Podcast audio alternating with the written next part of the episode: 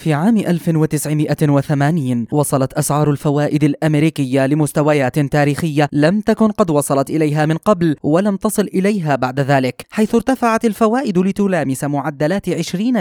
وذلك حينما ارتفعت مستويات الأسعار أو ما يسمى بالتضخم إلى نسبة 15% إلا أن ذلك لم يكن أمرا فجائيا حيث إنه وقبل ذلك بتسع سنوات وتحديدا عام 1971 قام الرئيس الأمريكي ريتشارد نيكسون بفك ارتباط الدولار بالذهب كمعيار حقيقي وفعلي ومرجعي لقيمة العملة الأمريكية فبدأت مستويات الأسعار بالارتفاع من 4.7% خلال سنوات ثلاث بسبب تقلبات العملة والتي أصبحت تسعر بحسب آليات العرض والطلب في الأسواق العالمية إضافة لما حدث عام 1973 حينما قامت أوبك بوقف الإمدادات النفطية عن الولايات المتحدة بعد حرب 1973 فارتفعت أسعار النفط وأخذت معها أسعار سلع ومنتجات أخرى نحو ارتفاعات جنونية. وما إن قام الفيدرالي الأمريكي برفع الفائدة من 7% إلى 11% لمكافحة التضخم المستعر حتى أدى ذلك إلى حدوث ركود اقتصادي. فارتبك الفيدرالي الأمريكي فأيهما أولى محاربة التضخم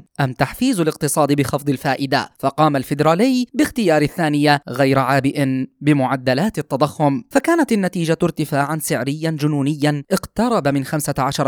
فجاء رئيس الفيدرالي الأسطوري بول فولكر عام 1979 فقام بأعنف سياسة نقدية تشددية حينما قام برفع الفوائد من 10%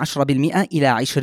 20% عام 1980 غير آبه بالركود الاقتصادي الذي حدث أو ما عرف آنذاك بالركود التضخمي فانخفض التضخم من عام 1979 إلى